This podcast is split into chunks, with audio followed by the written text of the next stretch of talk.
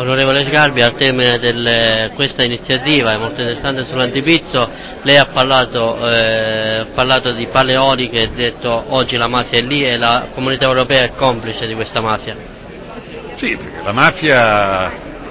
non può non ottenere vantaggio se non dai poteri forti, che sono poteri economici e poteri politici. Se il potere politico è indifferente a uno scempio così violento del paesaggio, evidentemente è complice, soprattutto i soldi che la mafia prende dall'affare dell'eolico sono soldi che non vengono presi con il pizzo che è una cosa pericolosa e piccola, ma vengono presi dai fondi europei che sono stanziati in modo indiscriminato in nome di un'energia pulita nel cui entra anche l'Enel, per cui è una macchina schifosa in cui gli interessi economici della mafia sono eh, fusi e confusi con gli interessi economici delle grandi multinazionali, per cui da questo punto di vista io credo che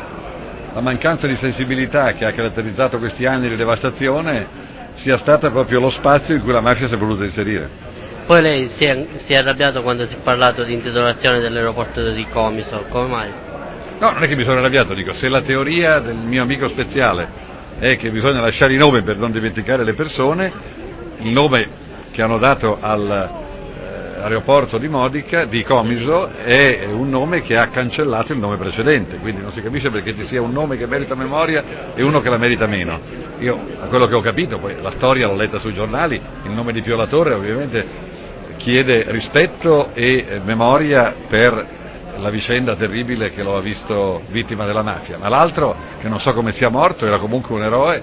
ed era un, un nome che era ricordato attraverso la denominazione dell'aeroporto, quindi se tu togli un nome, lo fanno spesso, quando c'è un morto più importante, che si cancella il morto precedente. Perché era fascista, per questo. Ecco, pure perché era fascista, ecco sì, ancora peggio.